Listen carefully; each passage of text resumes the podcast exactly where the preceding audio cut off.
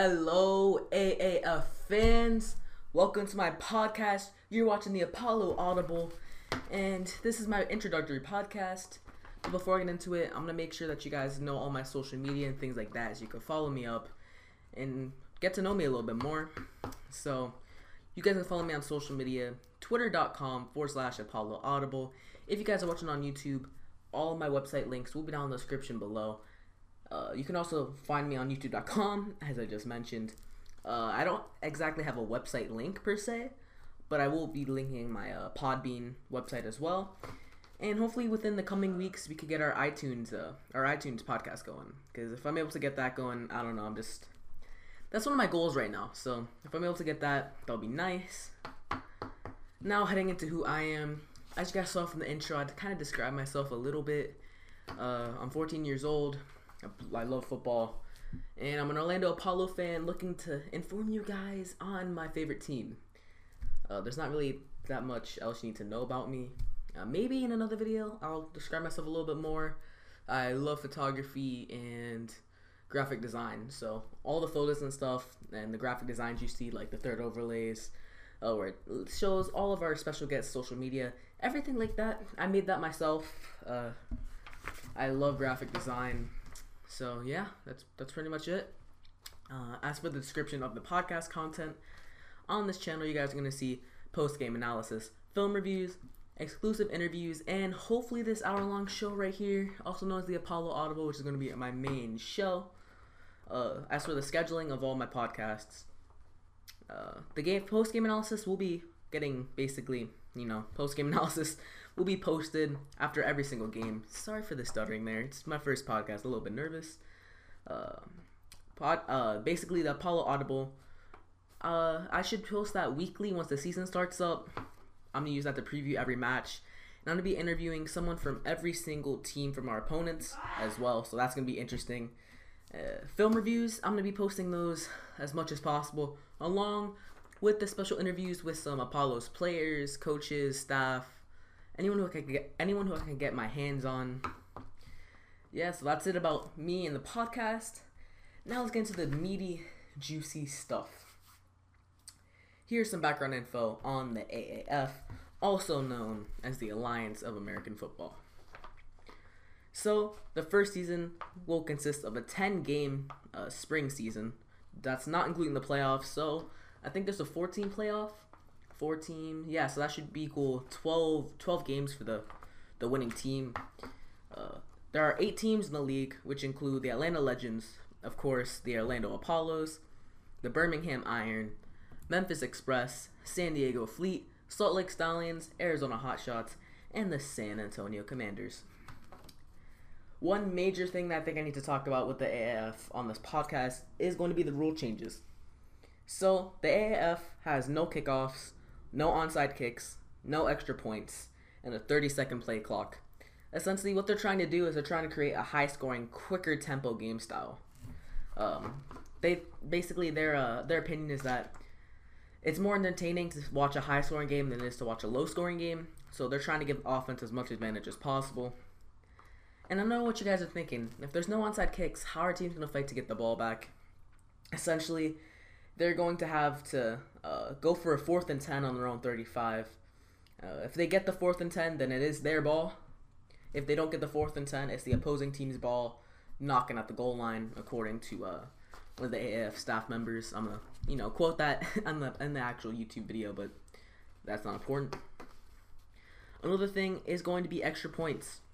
You have to go for two every single time, which is going to be a pain in my opinion because honestly, if you're like me, everything you do in, like regarding football, you multiply by factors of seven, seven times one, two, three, four, five, and so on. I gotta multiply by factors of eight or six. Uh, if you're like me and you suck at math, then yeah, it's gonna be kind of annoying. But that's something you're just gonna have to get used to. Trust me, after after the first season, I think I'll get used to it. I won't have any issues with it. Another thing about the AAF is going to be an app. You can watch every game for free on the app live. Uh, you can also watch it on CBS if you have cable. There will be a fantasy league for fans to join. Um, I'm saying this super slow because I want to stress that the Apollo Audible will be having a fantasy football segment. So, if you guys, you know, want me to go on about that, I will. Hopefully, in the next episode, I'll be talking about who to draft, uh, the players to watch out for. I don't know exactly how the fantasy football uh, is going to work. If it's going to be like ESPN fantasy football, where you draft a defense and then a bunch of skill players, or maybe you're drafting the defense as well. So that's going to be interesting to see what goes on there. There is also going to be an in game betting system.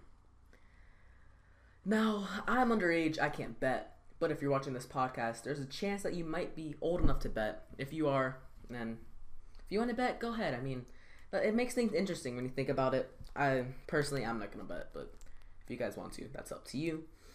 Uh, there are rumors that there is to be a live chatting system. I don't know how I feel about that because personally, I know from like Twitch and other websites, live chatting systems can be toxic and there are a lot of trolls. I don't think it'd work out that well, but we'll see how it goes. If they're going to have a moderator, if it's going to be a bot filtering out different words, no one really knows. But that's going to be interesting to see how that plays out. Now, before I even get into the Orlando Apollos itself, I saw this tweet from some podcast. I want to say it was the Brig podcast, and they mentioned that uh, there's a good possibility of an A- AAF video game.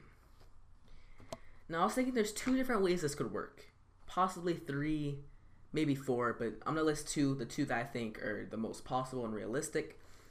And the first one is going to be Madden 19 adding an AAF DLC. Uh, basically, if you guys are a little bit older and don't know what a DLC stand for, that is downloadable content.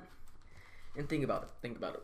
Wouldn't it be cool to you know load up Madden 19, spend an extra five bucks to get the AAF edition, and you get all eight rosters with the new rating system as well. That would be interesting. You could play head-to-head game modes, franchise mode, and they could even add like a mini Ultimate Team for AAF. I think that'd be kind of cool. I know I would definitely pay for it. Don't know if anyone else would per se, but I guarantee you, they'd be getting my five bucks. The only issue is uh, working with Madden 19 is that EA creates Madden 19, and uh, EA has been lazy to say the least when it comes to producing these games. Uh, they haven't been the most consistent, and bugs have not been fixed throughout the whole season so far. So it's it's interesting. I don't really, personally, I am not a big fan of EA, but I, I love Madden 19, so I still have to play it. Now, someone else did mention in the comment section about an AAF video game with 2K. Now, as you guys know, 2K currently makes an NBA and WWE games. A benefit of an AAF game with 2K would mean a more exclusive title and content which you won't get from a Madden DLC. For example, AAF 19. Uh, instead of having Madden 19, you can have AAF 19. I think that'd be kind of cool. Think about it. Think about it. The only issue is there probably won't be enough sales to sustain a long-term like series out of it. It might work for like AAF 19 and AAF 20, but in the further years it won't work. Uh, another thing is going to be that WWE currently works with the XFL, and as you guys know, the XFL will be launching in 2020, so there could be an XFL video game with 2K. And if that's true, that means there will not be an AAF game with 2K. Now that I got all that stuff out the way, we're going to talk about your team, the reason why you're watching this podcast, the Orlando Apollos. First up is going to be their schedule. I already mentioned that there's a 10 game season, with February 9th being the first game where we host the Atlanta Legends, ran by offensive coordinator Michael Vick. Oh, what a legend. February 17th, we visit the San Antonio Commanders. February 23rd, we play the Memphis Express at Spectrum Stadium, aka the Bounce House. March 2nd, we travel to the Mile High to take on the Salt Lake Stallions. March 9th, we head northwest to Sweet Home, Alabama to play the Birmingham Iron. March 16th, we host the Arizona Hotshots. March 23rd, we visit our division rival, the Atlanta Legends. March 30th, we travel to Tennessee to face another division rival, the Memphis Express, for the second time this year. April 7th, we play the San Diego Fleet at the Bounce House. April 14th, we host our final division rival, the Birmingham Iron. Now, the schedule is going to be interesting. Nobody really knows which team is the best one since we don't have any game film on any single team right now. It's going to be interesting to see who's going to come out on top and who's going to win the first season. Now, Personally, I think it's gonna be Orlando Apollos. I've dug deep into the roster, and they have a pretty strong roster. Uh, there will be a video soon where I depict uh, the whole Orlando Apollo roster. The only issue is they're currently in training camp, and they have cut I think one person so far. They started off at 73 people. Now they have 72. They need to cut it down to 53. All these other teams are already close to 53, or some of them are already at 53. Uh, the Orlando Apollos have been stingy, and they don't want to cut anyone just yet. So there is a lot of competition going on within every single position.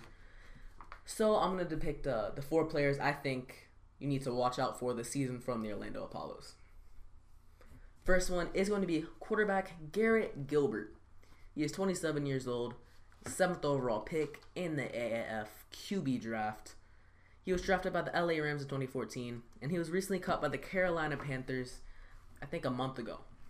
Now, this man's going to be dangerous. This is a talented QB. We saw a couple of couple of games, I guess you could say, where he started in the NFL. He started against the New Orleans Saints in Week 17 this season. Uh, he played well. He played great actually against the NFL talent. So I personally think he's going to do well, and he's the perfect fit for the Orlando Apollos. As for running back, we have D'Ernest Johnson. Now, this man gives me Tarik Cohen vibes. If you watch the NFL, Tarik Cohen's like a 5'6 beast for the Chicago Bears. I think D'Ernest Johnson's going to do the same. The only difference is that he is 5'10. Uh, he played for USF, the University of South Florida, for four years, and he broke every single USF receiving and rushing record, including the USF game record for all purpose yards in one game, which was 281 yards. That's in one game, people. This man is insane. Uh, he also is the uh, USF career all purpose yards leader with 4,186 in one season. That's just, oh my god, this man's insane. I don't know what else to tell you guys about him. Moving on to the offensive line, we have a man by the name of Trevor Darling. This dog is 310 pounds. He started 46 games for the University of Miami. He's, this man's just so big and strong, and he is he was the 2017 All ACC honorable mention. He's young, has loads of potential, and he's probably the strongest player in all of AAF right now. Now, moving on to the defense, I have one more guy that I'm going to be previewing you previewing before the next episode, which will be talking about the actual full-on in-depth roster. But this is going to be linebacker Azeem Victor. This man was a 2018 sixth round draft pick. Now he didn't really have much of a, a career in college. He had a very he had an injury almost every season with Washington University. Even through all those injuries, he still accumulated 197 total tackles. Uh, personally, he has a decent floor, which means he could be a, a decent, you know, a, maybe above average starter in the AAF. He has an extremely high ceiling. Like, if this man is able to fight off his injuries and recover fully, he is going to be he's going to be a beast on this backfield. He's going to be stopping every single running back or wide receiver or tight end that he has to cover. I, I promise you that right now. Uh, actually, I said that was gonna be the last one. Something else hit me. I want to talk to you guys about a man by the name of Reggie Northrup. This dude is insane. Okay, this isn't in my notes, as you guys know. If you hear the paper shuffling in podcast, you, I'm just I'm shuffling through notes on paper, but this guy isn't even on paper. I just he came to my head right now, and I'm just thinking about it. He's a beast, man. Reggie Northrup played for FSU, Florida State University. He's probably the hardest hitter I've ever seen out of uh, college right now. Dude's insane. I'm just saying. I don't know his actual stats and stuff, so I can't tell you, you know, things like that. But all I can say is that teams better watch out because this man can hit. This man can hit. That's all I'm gonna say about him. That's all I'm gonna say. Now for the main segment, which is gonna be an interview with Anthony Sabra. I don't know his last name from the Crown Loyal podcast. Okay. Hope you guys enjoy, and I'll see you guys in the segment. Peace. Welcome back, Apollo Audible. Welcome back to my podcast. And today I'm going to be talking to one of the, uh, I guess you could say, co-host of the Crown Loyal podcast, Anthony. How you doing, man? I'm good, man. Thanks for having me on. No, no, no problem. I'm I'm excited to have you on here. Uh, my very first question actually is going to be, uh, where can my listeners actually follow you and get to listen to you as well? So, if your listeners would like to tune into a Legends podcast, they can follow me on Twitter at Crown Loyal AAF. That's my Twitter handle, and I usually put out the RSS feed on Podbean, but they can also listen on Apple Podcasts, Google Play, and as of a couple of days ago, Stitcher. So hmm. starting to uh, spread the word a little bit more. Uh, also, if you guys are listening and you're in the Atlanta area, the Crown Loyal podcast is having a, a home opener season. Is it season ticket or just home opener ticket giveaway? Home opener giveaway. We're giving away two tickets, and you can do that by going to Crown Loyal AAF Twitter.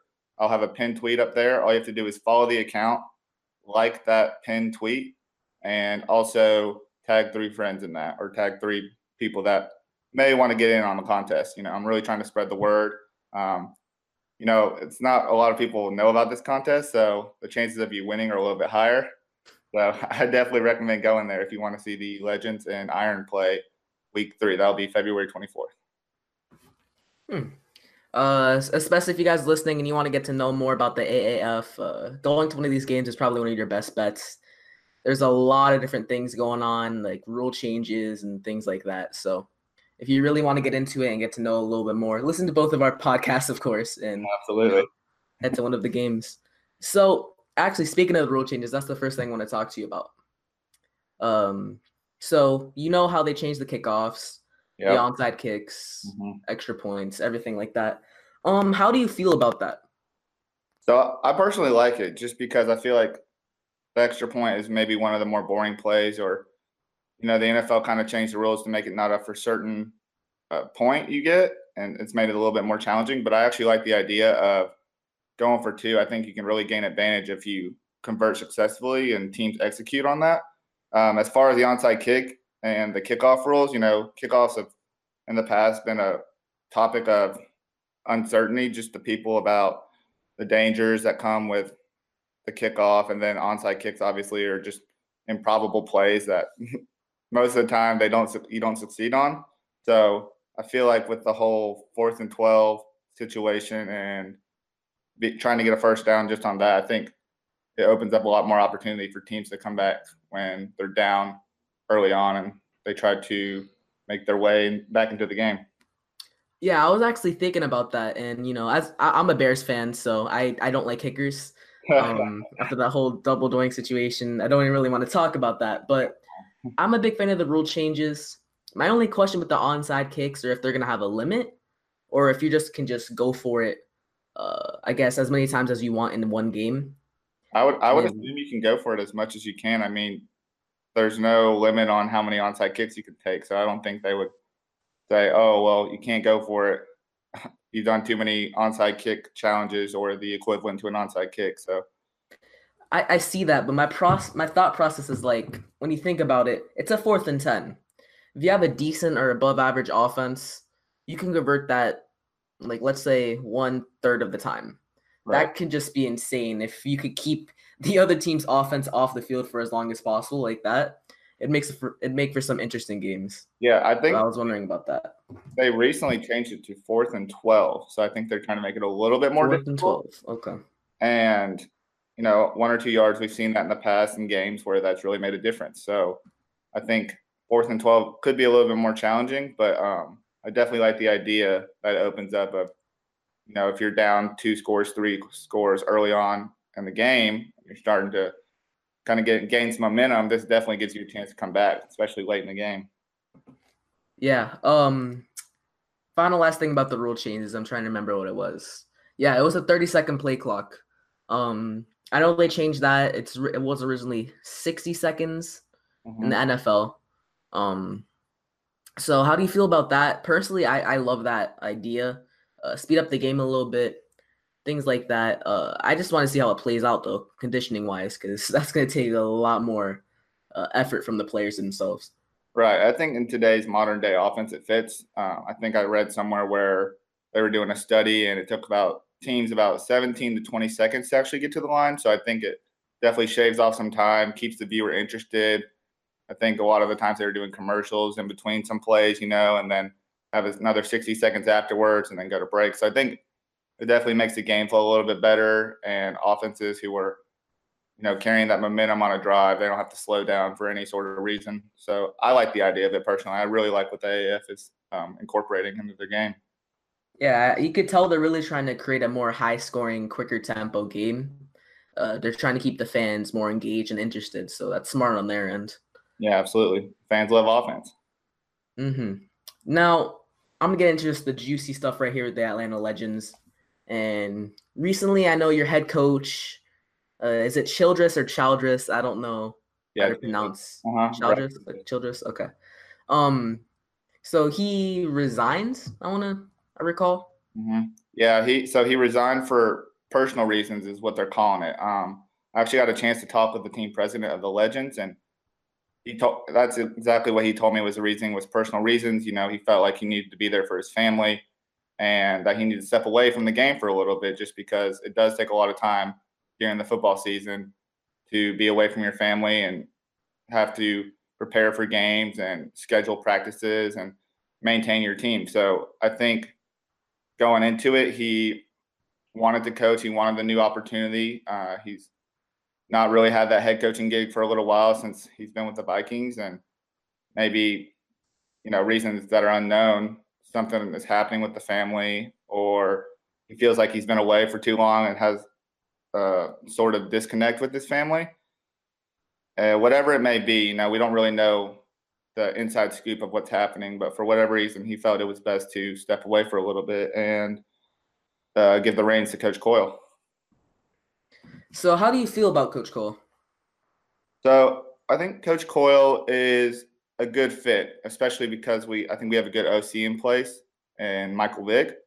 Uh, he's a defensive guy. He's had plenty of NFL experience, college experience, and he's been a coordinator. This is his first head coaching job. Um, I think with the coaches around him, it really suits him perfectly. And uh, like I said, we have Michael Vick, an offensive coordinator. We actually just brought on another former quarterback from the NFL and Rich Bartel. I think he's a good fit there as well. So I think the offense will be fine. And I think with him controlling the whole team, but probably being a more of a focus on the defense, I think that they really complement each other very well. I think he's going to be a good fit.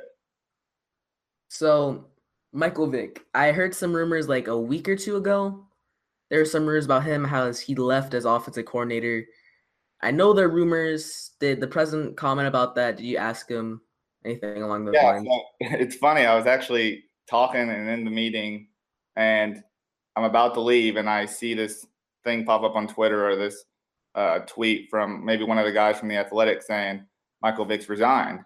I'm like, whoa, why would that happen right after I leave? You know, I didn't get a chance to ask him, and I, that was just a rumor. I, I don't know if maybe someone thought they were both leaving or maybe someone misheard something, but just a fabricated story that someone came up with, and you know, it, uh, it got in the hands of people like from Pro Football Talk, some credible sources, and it really uh, went across Twitter and made it believable. But yeah, it's just a rumor. As far as I know, he's in San Antonio, and he's got a good rapport with the team and quarterback Aaron Murray, and I don't think Vick's going anywhere unless a a real opportunity were to come for him and put him in a high authority place as far as a coach.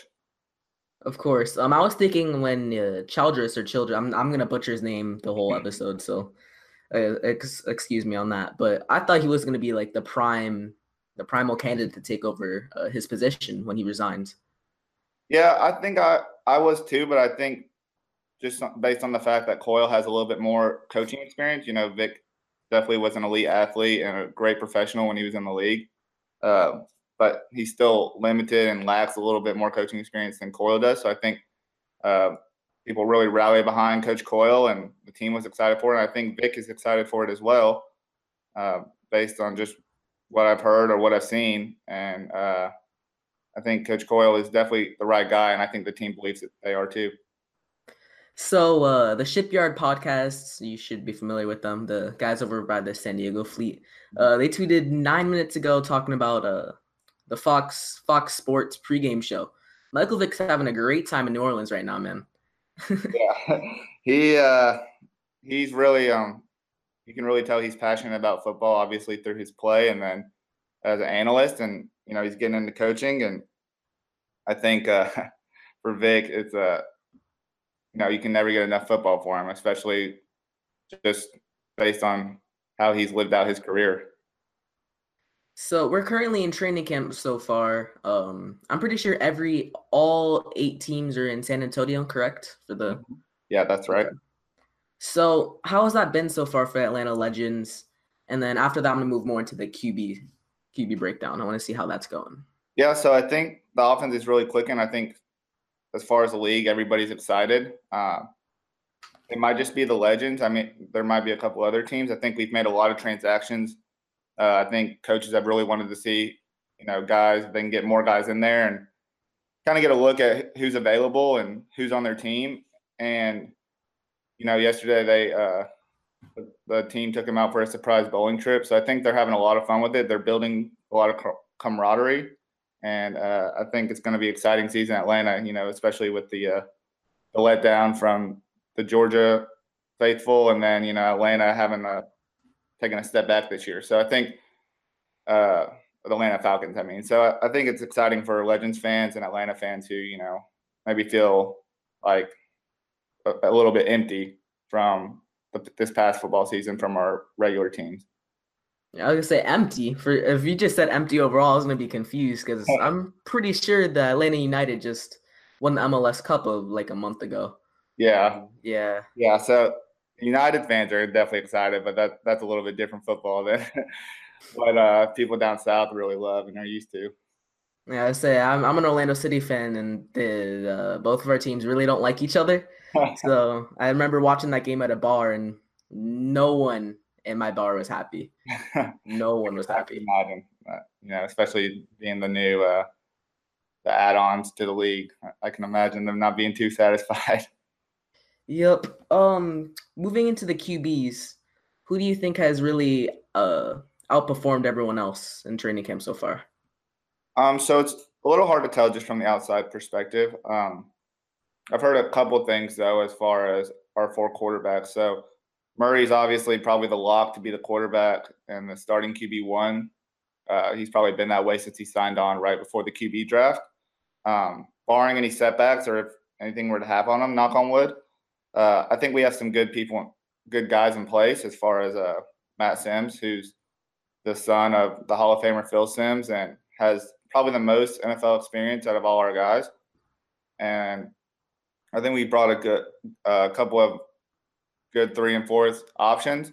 Uh, and Peter Pujals, who's a guy from Holy Cross, and may oddly have a weird connection to Coach Coyle, who was at one point a defensive coach at Holy Cross he could have been a reason why they selected him. Um, he's more of a uh, can use his feet a little bit more mobile and can, create some plays with his legs. Excuse me. And then uh, Justin Holman, who I think is a guy who's actually standing out even when Coach Childress was there. They're really excited about what he can do. He's been performing in practice, and he's another guy who can make plays with his feet and has a good arm and uh, really set the foundation for uh, Central Florida when he was there. So that name might be a little bit more familiar to some of your listeners.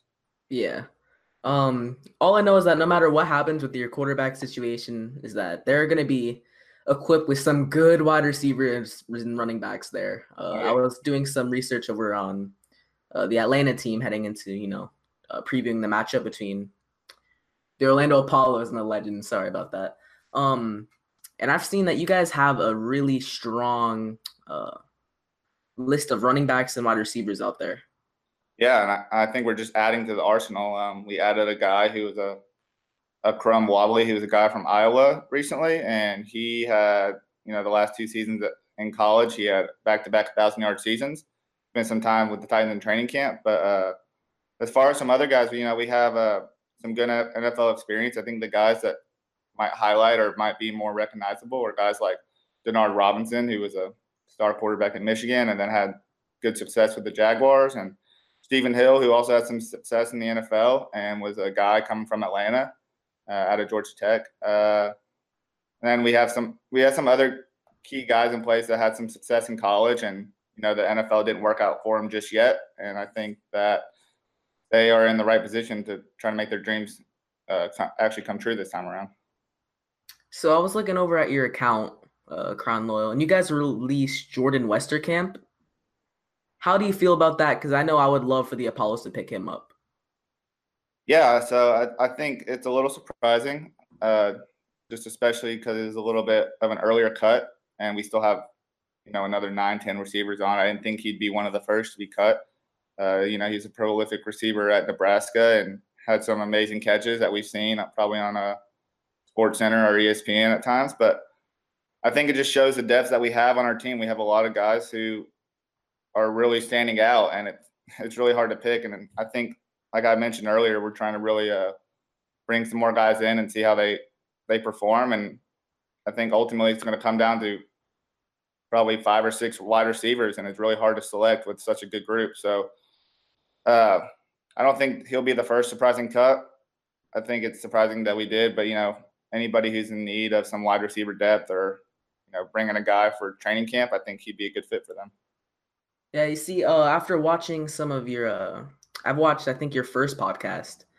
Uh, you mentioned uh, maybe possibly the legends joking around cutting Denard Robinson. Now, I, I personally, I wouldn't, I wouldn't mind that. I wouldn't mind that whatsoever. I bet rest of the league wouldn't either. But uh, no, hopefully that doesn't happen. Um, you know, Denard has not played in a little bit. He had what people thought was a career-ending injury in his uh, with a nerve damage or ligament damage in his shoulder, and uh, we're just lucky that he gets to come back and he gets to be with the legends and line up alongside Aaron Murray and work with Coach Vick and I think he's going to be an integral part of the offense from what I've seen. You know, like I said, it's just from what I've seen. Most of the stuff I see is from Twitter or I try to read what people have been seeing through their eyes. But um, I'm excited about Denard Robinson, no doubt. Uh, he's electrifying. He's dynamic, and I think it's just it's awesome. He gets another chance to play football because I think his uh, his time got cut a little bit shorter than it should have been. Yeah, it was kind of sad with his career in Jacksonville. Um, now, there's one last thing I want to ask you about, and if you had to list the top five players you think uh, the listeners over for the Orlando Apollos at the Apollo Audible should watch out for heading into this matchup in week one, what's your what are your thoughts? Yeah, um, so I've been speaking a lot about the offense, and I haven't even gotten to the defense yet. Um, I think guys that have really stood out so far in camp, um, and I'm not really basing it off their their past career accolades but I think guys that have uh, stood out and that could be a threat for you guys come week one, or I think obviously Murray, I think he's a big one. And I think Denard, those are two guys I think on offense that are going to be really uh, impactful. Uh, other guys that maybe are not as recognizable or maybe people don't realize, I think there's a guy, a receiver we have, his name's Seantavius Jones. He's really been sticking out. He's a big dynamic receiver that can really high point the ball and uh, work well against smaller defenders. And I think our linebacking crew and our front seven's been really good. But as far as one guy from them that's really sticking out so far is probably this guy, Jeff Luke or Jeff Luck. I'm not really sure how to pronounce his name just yet. Uh, but he's a linebacker that is is a bigger uh, molded guy, and I think he's going to be a force in stopping the run and uh, wreaking havoc in the backfield. And just based on what I've seen as far as another guy to round out my top five, I would say right now, probably up front is a, a guy I've heard, and he's a guy I hadn't heard of until the Legends, but a guy named Jason Carr. He's a defensive lineman. He's really been disruptive so far in the backfield, and I think he's going to be one of the guys that are the dark horses on this team and could really be impactful come time for the regular season. Uh, yeah, the defense is your front seven is pretty stout, and that's one of my person my personal worries, I guess you could say, heading into this matchup because from what Steve Spurrier, our head coach, has been talking about in training camp, and the reporter, and even the offensive lineman coach, our offensive line has not been clicking whatsoever. So heading into this matchup, this that cannot be a good combination. I can tell you that right now. come and disrupt your offensive line for you, no problem. Uh, yeah, that, that's one of my major concerns right now heading into that game. Um, Yeah, I think I think uh, it's hard. It's hard to tell. It, it really is. You know, we it's it's all new the AAF and the outside perspective. We don't get to be in San Antonio, or most of us don't, and so it's really hard for us to tell who's succeeding. But yeah, for for the legends personally, from what I've seen, I think our front seven is probably going to be the strength of our defense. Um, a lot of our DBs are former Georgia guys, just from the past few years. So that gives me good hope that the whole defense could be really good as long as we click. And I think our offense is going to be really good. But you know, come week one, I I could be. I don't think I'm going to be wrong personally. That's just me being biased. But I, you know, we could just slip up, or we could not click, or the chemistry might not be there yet. So, you know, it's going to be exciting. I think just for the league in general to finally strap up and see how it all plays out. Yeah, so that's pretty much all the questions I have for you. Uh, if you want to ask me any questions, anything like that, you can feel free to go ahead.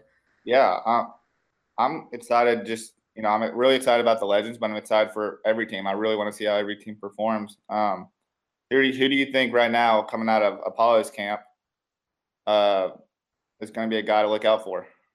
Um, there's two people I really want to highlight, but I'm gonna go over on the defensive side of things and go with uh, this guy named Reggie Northrup. Okay. Now, Reggie Northrup has been probably one of the more noticeable uh, hitters in college football when he played for FSU. If you just look at his highlights, all of his highlights are just big hits, big hits, big hits. It's it's crazy. This man plays with heart and passion. So I feel like if he's able to translate that into the AAF, it's gonna be interesting to see how that goes because I could see him being in the uh, run for Defensive Player of the Year. Oh wow! Um, one more guy I also want to highlight. Sorry for cutting you off. Is uh someone on the offense, and his name is D'Ernest Johnson. Now I am a big fan of him because uh, I'm a Chicago Bears fan, and he's really giving me Tarik Cohen vibes. Oh, okay. Where he's a little bit on the shorter side. You know how most running backs are in the six feet area. He's five nine, so he's a little bit taller than Tarik Cohen, but he's nowhere near as tall as some of the other NFL players and most of the AFL guys. So it's going to be interesting to see how he performs. But I was looking at his highlights and his accolades, and he's a good receiving back. I could see him really having a Tarik Cohen sort of style on this offense, which is something I also want to address because I don't really know how this offense is going to work. um, when yeah. they asked Steve Spurrier about it, he said it was going to be like a fun and gun offense. Oh. So I don't know if he's doing oh. like a play on words with the run and gun, or it's going to be something completely different that none of, none of us have ever seen before. So that's going to be fun to see how that plays out. Yeah, I wouldn't put anything past the the old HBC there. You know, it's it's cool. It's really cool to see him uh, back and coaching. And uh, I know part of his reasoning probably for retiring was the long and or the long season of college football. You know, it never ends with recruiting, and then you have your schedule and then the bowl season. So it's cool that he gets to coach again. Um, as far as the guys he highlighted, I mean that's high praise, and I wouldn't I wouldn't doubt it that it happens. I don't know much about Northrup. Um, I remember watching a couple games of D'Ernest Johnson when he played at USF with Quinton Flowers. He looked pretty good then. Um, that offense was pretty prolific too. So we'll see. I know I know uh, the Apollos have a lot of guys that are uh, exciting to to watch this year. I'm excited to see uh, Marvin Bracy Williams just coming from an outside perspective. I think it's going to be cool that he's back in football, and we never really got to see his talents in college. So I think I'm excited to watch him. That's going to be interesting as well. Um, one last thing for the viewers at home about D'Ernest Johnson. Uh, he broke the USF game record for all-purpose yards with 281 yards in one game. That's uh, 19 yards shy of 300, and that's just a one game. This man can really be a workhorse, not only running the football but receiving the football as well.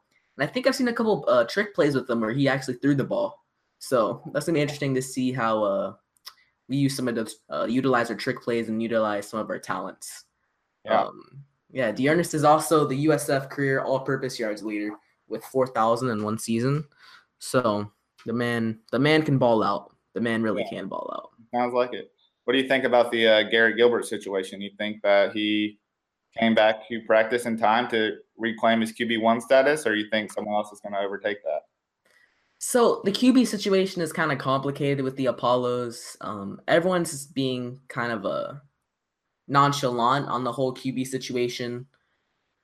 Whenever like you can look at the team reporter, uh, Steve Spurrier, and any you can ask really any coach and any uh, buddy they interview on the Twitter.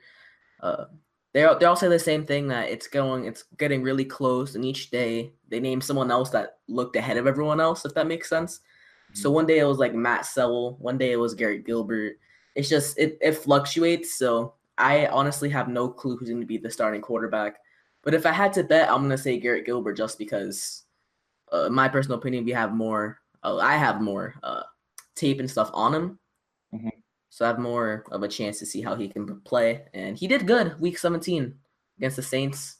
Yeah, he had, he had a little bit of time there in the Panthers game and uh, small sample size, but he completed you know over 50% of his passes. So that's that's good you know? Uh, my theory is if you could play against the NFL second team which is this was the uh, what is it? The Saints bench players. Still because if they're if they're playing in the NFL they're automatically going to be better than people in the AAF that's just my theory so if you could perform against the uh, the NFL second stringers you should have no problem playing the AAF yeah well definitely see how it plays out. You know, these are these are also guys that are you know on the cusp of making the NFL and guys that have NFL experience and something didn't work out for them. So I think I think yes, the NFL does have maybe a, be- a few better players or you know more experienced players, but I think at the same time these guys are very talented in this league and uh, are gonna make that known to people who are unaware of what kind of talent we still have left outside of the NFL. So I don't know if you're gonna ask this, but with training camp, um, one thing that has really been stressed from the legends and especially HBC Steve Spurrier, we have, or according to him, we have the fastest defensive backs in all of AAF. so if that holds true, I don't know how we're gonna hold up against these wide receivers, but I I feel pretty confident if he's giving this high high praise about them and he's been kind of shy of giving praise lately. So he, he'll tell you what's been going wrong, and he'll tell you uh, what side of the ball has been crappy. But he praises his defensive back so much. So I'm confident in them heading into this matchup. That'll be inter- that'll be interesting competition. I think we have a lot of uh, big body guys who are, you know, maybe a little bit more possession receivers. Um, so that could be definitely an interesting matchup between some speed guys who maybe a little bit quicker in smaller spaces or have a little bit more agility and uh, can defend those big, bigger body guys. We'll see. You know, it's definitely going to be an interesting matchup all the way around. Yeah, that's that's actually one of the things I I'm really looking forward to out of this matchup. That and how our offensive line holds up. uh, what what are your thoughts on uh, Spurrier being back? I mean, that's obviously a Hall of Fame coach, but and a Hall of Fame player in the college ranks, and he has plenty of experience. He has some experience in startup leagues. I mean, I'm just interested to hear your thoughts on it. Um, I don't really have the mo the best, I guess you could say, uh, opinion on the situation because one, I'm I'm younger than you, so I haven't really experienced Steve Spurrier, and I never paid attention to college football until last year. Okay. so I don't really have an opinion on that itself. That's true. But I could tell that he has uh, some good experience as a head coach, as a coach in general. Uh, one of my concerns, though, is to see if his coaching style can match up to the AAF, because his coaching style, which could have been in college, I think he said he he coached nice in college, right? Yeah, he's a great coach in college. Yeah. Okay. So, um, obviously the college like style and tempo is going to be sort of similar to the AAF, where there's going to be uh, quicker plays, less time in between snaps, stuff like that. So I think it could translate really well. It could also go pretty bad too. So I don't know how I feel about that whole situation just yet, but I should have a good grasp after the first game.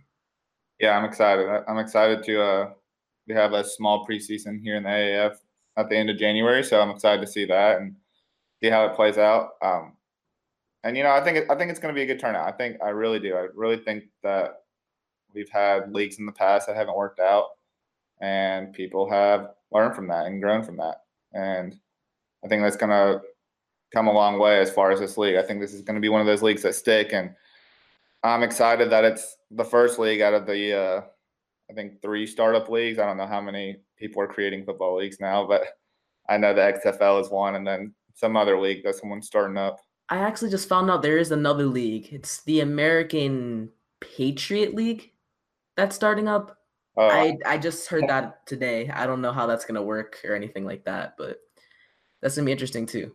yeah, I, I have never heard of anything about that. You know, that just goes to show how many people are starting up football leagues, and then you know they have the flag football league that's been started up in the uh, as of last year, and so I don't know if that's you know to take away some of the dangers of padded football, but uh, it's definitely interesting. I'm glad that the AAF is kind of gets the the head start there. Can we just admire the fact that the AAF uh, was, I guess you could say, thought of and actually made only nine months ago? Can you just admire that fact?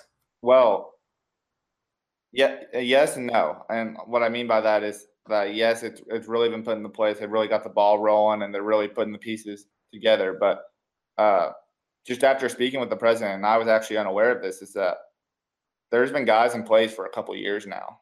Guys Hmm. have really been pressing the ideas and uh, trying to figure out what's going to work and who who are the people in place they need. I mean, uh, there's guys that are you know the OGs of the AAF that have this has been a long time coming for them, and so the wait is probably excruciating for them. Uh, especially just having this idea and you know it's slowly coming along. You know, but with any good thing, uh, you have to be patient with it, and I think uh, it's exciting. I think I think they're going to be more excited. Yeah, it's the Philadelphia Sixers. Uh, their motto: "Trust the process." I'm just gonna trust it here. If they've been planning it ahead of time for these past couple years, I'm gonna trust them, and hopefully it doesn't crash and burn like the Arena Football League. Because I can tell you that sucked. Because I was a huge uh, fan and went to almost all of the Orlando Predator games, so yeah, I like the arena. that football that sucked. I'm originally from Nashville, and we had a team, and it got shut down, or you know, there wasn't enough attendance. But I, I was uh, sad about that because I never got to go to a game, and so um, I hope the AAF sticks around a little bit longer. Yeah, I I really hope it does. Uh, it's gonna be interesting though to get some spring football, and now it's gonna be in my hometown city, so that's gonna be fun. yeah, really is. It's. I'm glad that I'm glad that other cities, you know, uh, Orlando and Birmingham, and especially San Diego, they they get football or professional football because especially uh, with San Diego, you know, they got their team taken away from them, but in Birmingham and Orlando and Memphis, like those are teams that have had professional football leagues and then they didn't work out. So I'm glad that you know your city and then a couple other cities get another chance. I'm I was really excited about San Diego. I, I was really excited because I know the. Oh, I'm telling you right now, they're gonna be the hardest place to play in coming into the the inaugural season because those fans are pissed that the Chargers left. They're gonna be showing up in large numbers for, Oh, I to support their team. I really do. Uh, that's going to be a tough crowd, definitely. Luckily, we play them at home, so I don't have to worry about that. I have I have no worries whatsoever. But it's gonna be interesting to see how uh, crowd noise plays into effect with this league as well. Because I I'm not uh, necessarily sure if every team's getting the same amount of attendance, but I know the Orlando Apollos they only have like two or three more remaining sections available for the home game. Wow. All the other sections are, are booked out, so I got my season tickets just in time, and they're cheap. They're like 140 dollars for the season. Yeah, they're So- not bad. I think that you know is part of the fan experience where they should be affordable, and so I, I think that's what made me buy my tickets, and I think that's what uh, a big reason why maybe tickets are selling out faster. So hopefully the attendance is as big as you know enough to fill up the stadium, uh, or at least close. So I'm excited about it. I was gonna say because I I can tell you right now, UCF. I think they were just ranked the fourth hardest place to play in college football last week. I want to say Oh they're ranked the fourth uh, hardest place to play in, and they're playing in the Bounce House, which is Spectrum Stadium, right on UCF's campus. So it's the exact same stadium that UCF plays in. It's gonna be on campus, so I could expect a lot of uh, loud, rowdy college kids to go out there and support their team. So I could see it being a, a great atmosphere to play in. It's gonna make it hard for opposing teams as well. Yeah, well, I mean, we'll see how uh, we'll get to see my own team, the Legends, see how they respond. So uh, I know UCF fans are eager for a, a real, uh, you know, to the outside world, a real championship. But you know, according to them, they already have one. So you know what? We'll, we'll, we'll get a national championship here. It, will cancel out. It'll, cancel out. we'll be the AAF uh, 2019 inaugural season champs. Yeah, with a, a tangible trophy, one that they can actually hold up. But yeah. All right, man. So it's nice having you on. Uh, thank you for spending time with uh, the Apollo Audible podcast. And of course, everyone listening to my viewers, uh, if you guys want to follow up on his podcast, you can go follow him on Twitter at Crown Loyal. Is there anything else to it? Crown Loyal at Crown Loyal AAF. He has a Podbean. I know that's how to uh, your shows at first. Yeah. He also does RSS, the RSS feeds, Stitcher. Yeah, Stitcher, Apple Podcast, and Google Play, and hopefully we'll get a few more out there. But that's what I'm working with right now. Yep. So thank you to everyone that was listening, and I'll see talk to all. Oh my God, I'm stuttering. Okay, I'll talk to all you beautiful, beautiful listeners next time. Peace. Thanks, man. It was nice uh, working with you.